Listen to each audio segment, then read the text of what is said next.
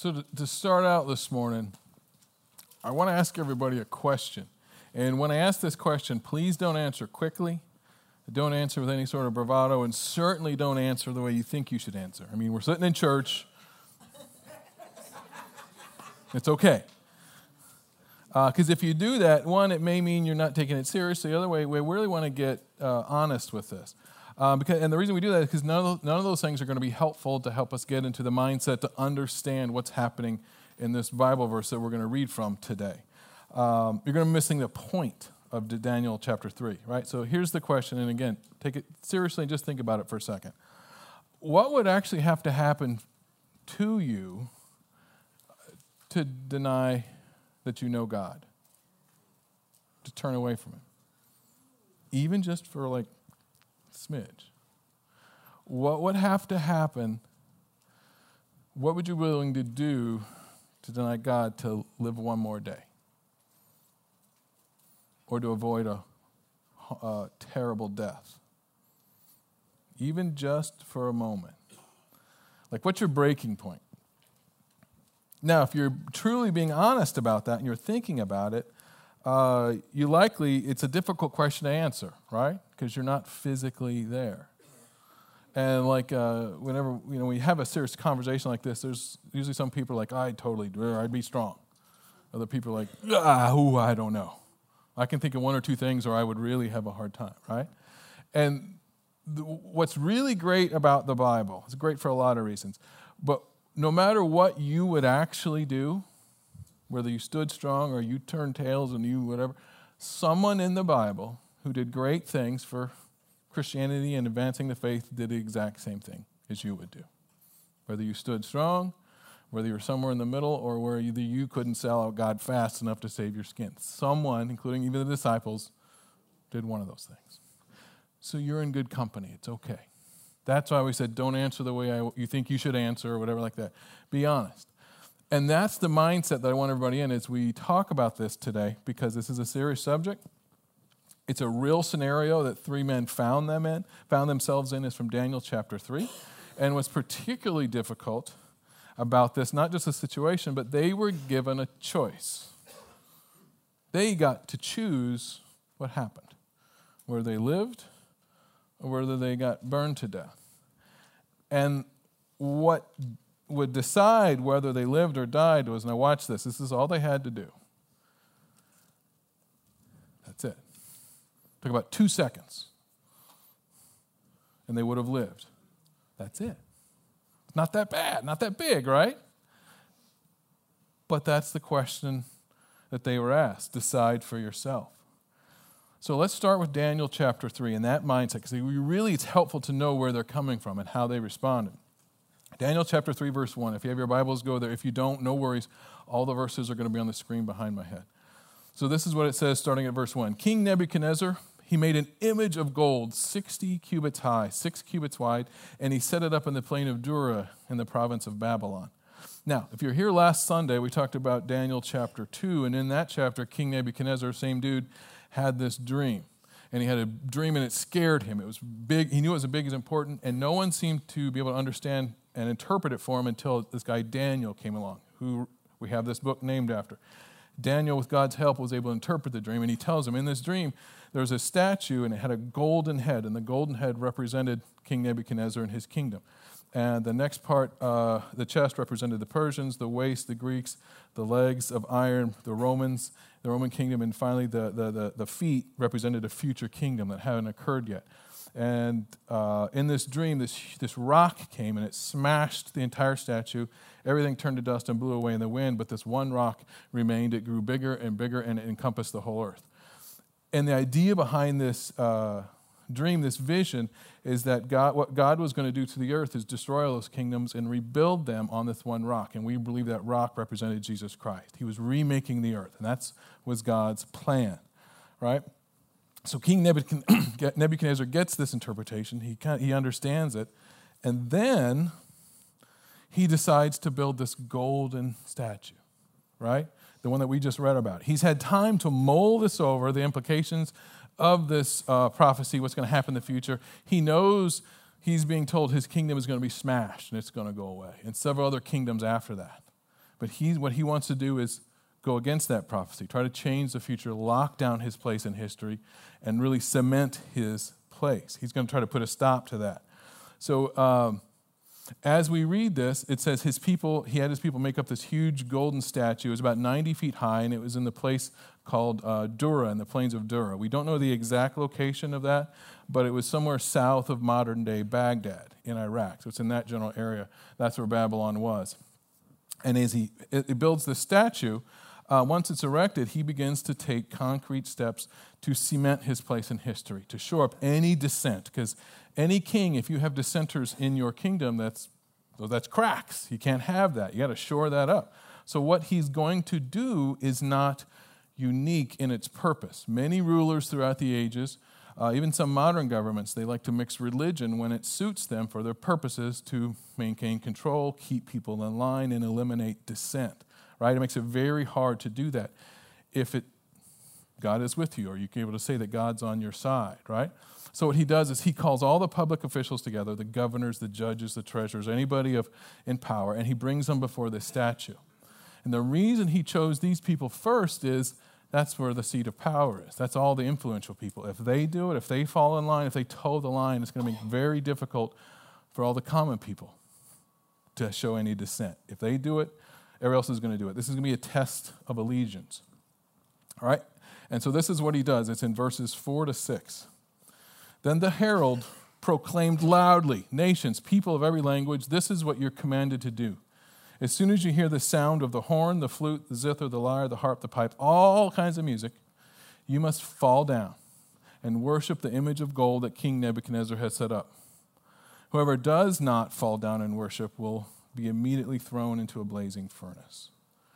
So, again, what he's doing here, he's using worshiping this statue as a test of allegiance. You need to fall in line, you need to do what I tell you, when I tell you, and you're a good citizen. You're okay. If you don't do this, you test my authority, you're going to be burned alive in this furnace. The punishment will be swift, immediate, and horrible. Now, personally, this is my personal opinion. One of the reasons I believe government should be kept separate from religions. Government has done and do and still do things, bad things, when they get their hands on religion because they use it to suit their needs. Now, you as a citizen absolutely 100% should vote your faith. You should also, if you feel God's calling you, run for office. Use your faith. Live out your faith. Absolutely 100%. But you have to remember this no matter what you do following Jesus Christ is a choice. It's your choice, it's everybody's choice. Jesus let people walk away from him and choose not to follow him. So, my point is, governments can get a hold of it and coerce and force people to do things. That is not what Christianity is about. We choose to follow Jesus Christ because if it's anything other than that, it's not faith. It's not faith, right? And again, there have actually been governments who have used the Bible, different Bible verses, for their own purposes to do bad things or questionable things. And the verse that gets used the most uh, that I've been able to find is a verse from Romans chapter 13, verse 1. It's used a lot. And as we read this, see if you can kind of picture how this could be used. Romans 13, 1. Let everyone be subject to the governing authorities, for there is no ex- authority except that which God has established. The authorities that exist, that exist have been established by God. Can you kind of see how that could potentially be used? Uh, during World War II, the Nazis used this verse to bring people in line with what they were doing. The southern states used this to justify maintaining slavery. Apartheid Africa used it to maintain segregation. A previous administration in the United States used this verse to justify taking children away from their parents at the border. Now, for the record, this verse and the rest of Romans chapter 3 was written by a man named Paul. And these were instructions he gave to the citizens of Rome to be good citizens, to follow the laws. He even told them specifically to pay their taxes the point is, Christians should not be violent. We shouldn't be anarchists. We should be known for being patient, kind, loving, forgiving. That verse and the entire chapter was not written to governments to use on their people to get them in line. It was written for Christians. And on this subject, this is very important. To pay attention. There are lots of examples in the Old and New Testament of people directly defying the government and their orders. Jesus during his trial refused to answer questions, did he not? Jesus publicly disagreed with high priests and Pharisees many times, told them they were wrong. The three wise men directly disobeyed an order from King Herod to return and tell him where they found the baby Jesus, did they not? Every time the disciples got arrested for preaching about Jesus, many times they were whipped. What did they do the moment they went back out? Taught about Jesus Christ. The apostle uh, Paul, who wrote what we just read in the book of Romans, got arrested, got arrested multiple times for doing what? Talking about Jesus Christ. Only to do what the minute he got out? Talk about Jesus Christ again. He defied them all the time. In the Old Testament, Exodus chapter 1, the Hebrew midwives were ordered by Pharaoh to kill all the male Israel, Israelite newborns. They defied that order. They would not do that. Exodus chapter 2, the parents of Moses disobeyed Pharaoh when they hid him in the reeds to protect him. So the point is, we should obey our government and our government elected officials as long as what they're doing is just. But we're not called to follow them when they go against the teachings of Jesus Christ. Governments, just like people, can do bad things, good things, some things in the middle. Sometimes they just need to do things better. The point is, and this is what we're going to learn from Shadrach, Meshach, and Abednego we follow God, not man. Okay? So let's get back to our story. As the horns, the flutes, the zither, all the other instruments begin to play and play loudly, uh, the people do exactly what Nebuchadnezzar instructed them. They unquestionably bow down. They're worshiped as they're told, they, they, they toe the line. And as everyone is doing this, again, bowing down as instructed, some public officials notice not absolutely everybody did this. Not everyone bowed down. There's only three people that didn't bow down. They're named Shadrach, Meshach, and Abednego. And when it's discovered, these officials run immediately to the king. And in verse 12, this is what they say But there are some Jews whom you've appointed over affairs. There they point out that King Nebuchadnezzar appointed them, appointed them over the affairs of the province of Babylon, Shadrach, Meshach, and Abednego, who pay no attention to you, your majesty. They neither serve your gods nor worship the image of gold you have set up. So let's look at what they're accused of. First, they're called out as foreigners. They're Jews. They're not like us. They're not from here. These are also the ones, Nebuchadnezzar, that you put in charge of things in, here in Babylon, and they're ignoring you. But here's the real crime they're not serving our gods. They did not worship this image that you set up. Notice they haven't been accused of doing a bad job as administrators. They're not lazy. They're not accused of taking bribes. Even though they're foreigners, they're doing as good a job as the natives, if not better. Also, no one cares if they worship their God alongside the Babylonian gods. They simply won't worship this gold image. That's what they won't do. Now, it's also because of the way that this was reported to the king, Shadrach, Meshach, and Abednego likely never made a big deal of any of this. When King Nebuchadnezzar made this decree, you have to bow down or be burned, they didn't write a letter to the king, you know, uh, stating their reasons for not. They didn't start picketing outside his residence. We're not doing this. They likely, off to the side, when everybody else did it, they just didn't do anything. It was quiet. They didn't lodge a complaint. And because it had to be reported to the king, it's likely most people never even saw it, never even knew it happened. But this is what happens next. It's about to get very serious for them. Verses 13 to 15.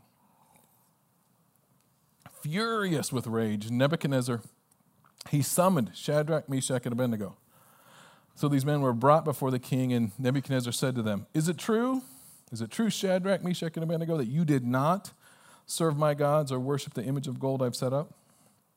Now, when you hear the sound of the horn, the flute, the zither, the lyre, the harp, the pipe, and all kinds of music, if you are ready to fall down and worship the image I made, very good. Problem solved, right? But if you do not worship it, you will be thrown immediately into a blazing furnace. Then what God will be able to rescue you from my hand? So this is a very tense situation. King Nebuchadnezzar is obviously a tyrant, but we got to give him a little credit. He does two things to make sure these three men get a fair shake.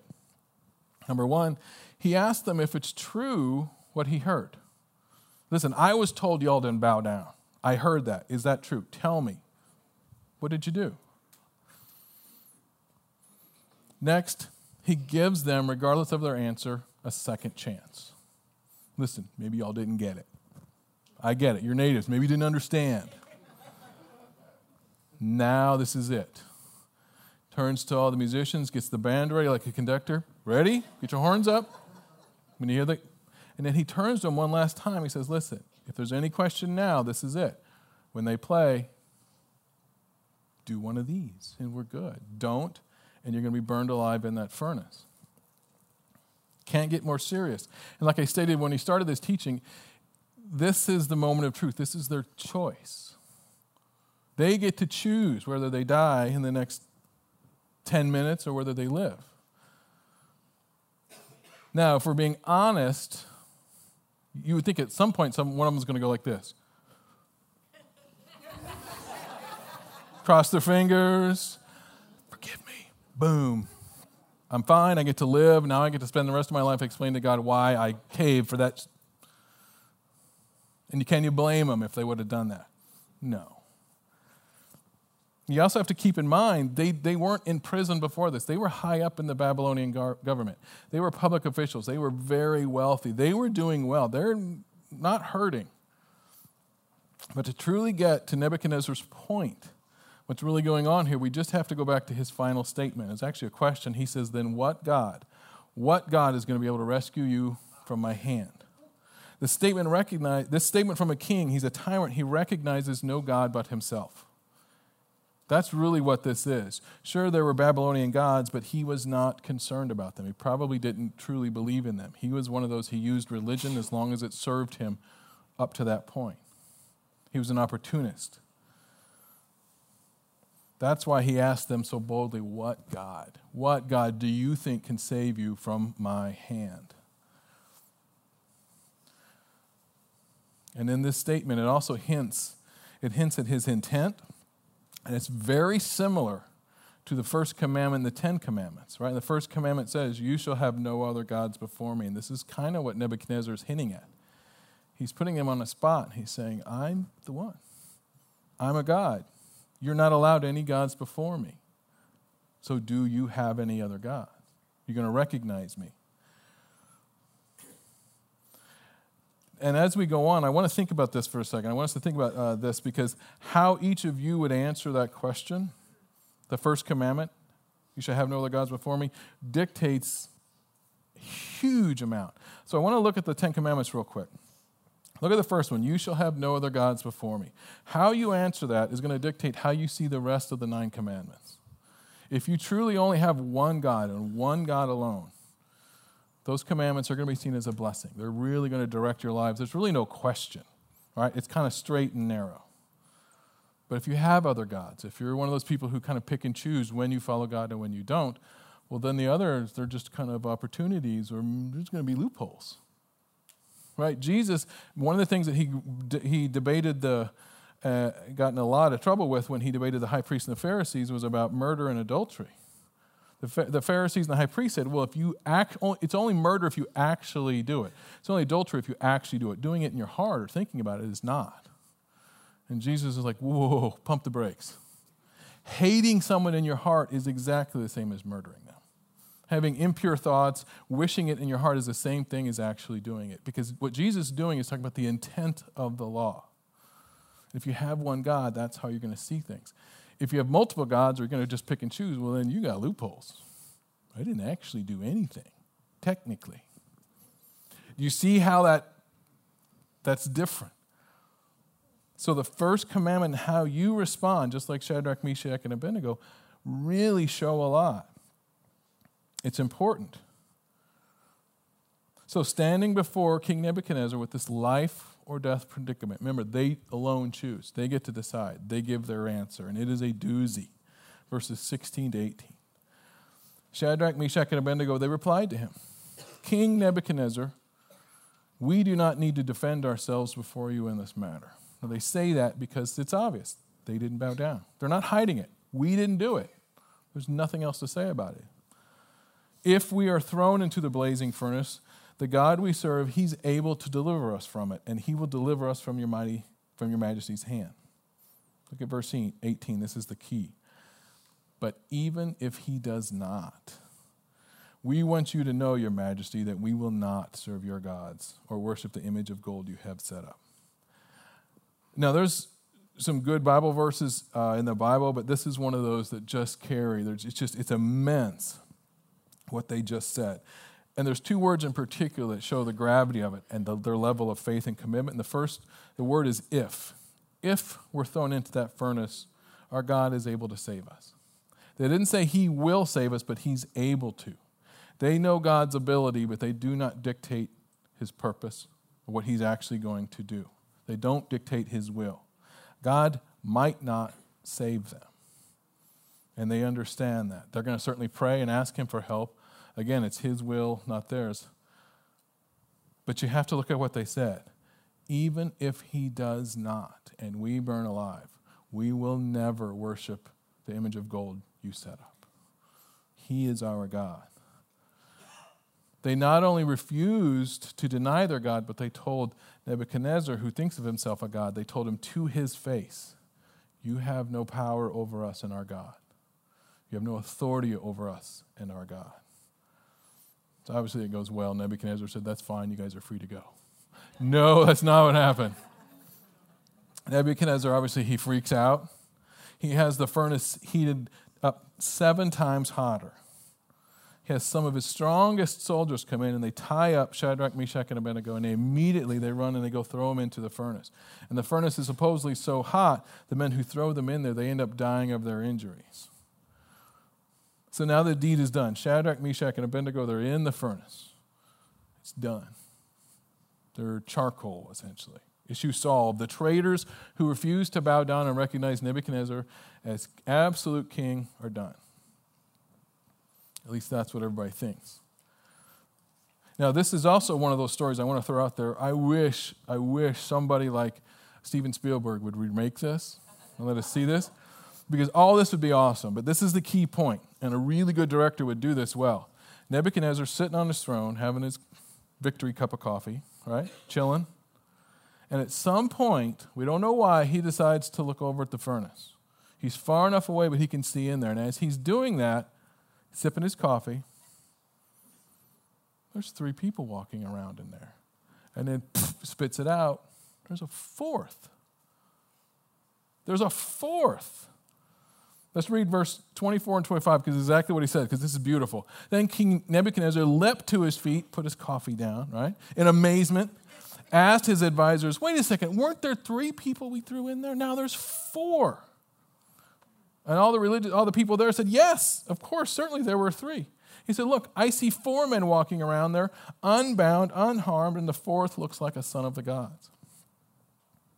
There's four. How did the fourth person get in there?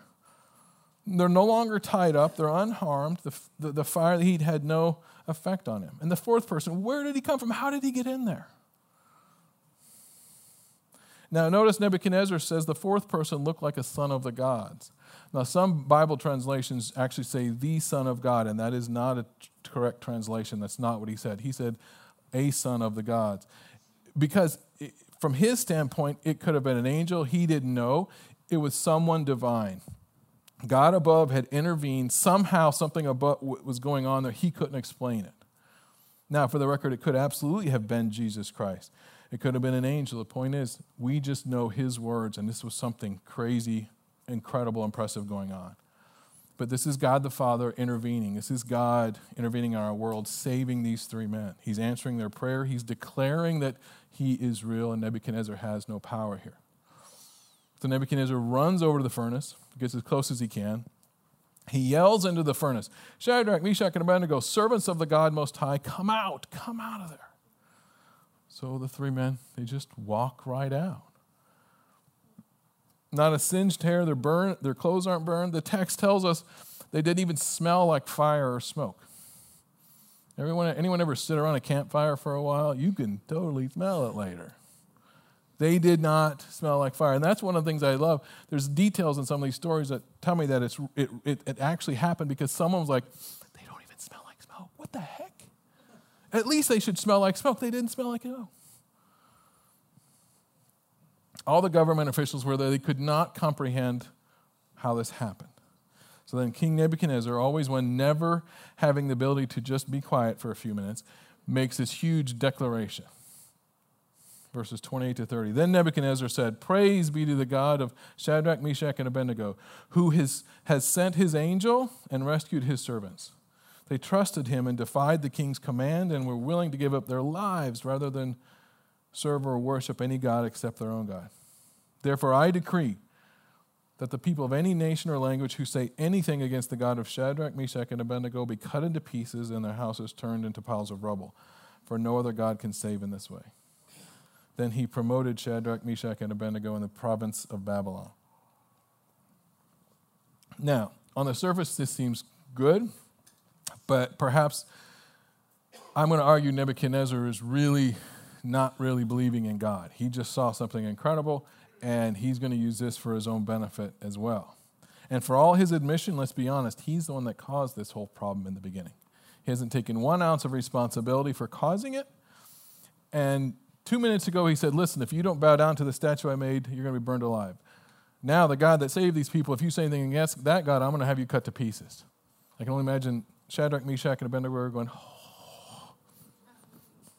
Stop with all the killing. So he's going from one extreme to the other, completely missing the point of what just happened. What's actually going on is God is intervening in this world to let them know that He is real. He wants to have a relationship with. He wants people to know Him and follow Him. That's what this is about. So the real question is now, this is where it comes to us what should we learn from this story? Because here's what I want you to do. Anytime you read a story, anything that kind of jumps out at you and that's cool, and there's some good stuff in there, ask yourself, why is this in there? Why did somebody take the time, 2,000, 3,000, 3,500 years, take the time years ago to write this down? Why did somebody put their life at risk to write this down? What do I need to know? What do I should learn from this? And I think we should do is go back to the original question that we started out this uh, teaching with, which is what is your breaking point? What would have to happen for you to go oh, and save my save yourself? What if it was your life? Now, thankfully, Shadrach and Meshach and Abednego, what they went through, none of us will likely ever have to go through anything similar. But we need to understand they had a choice, and we have a choice.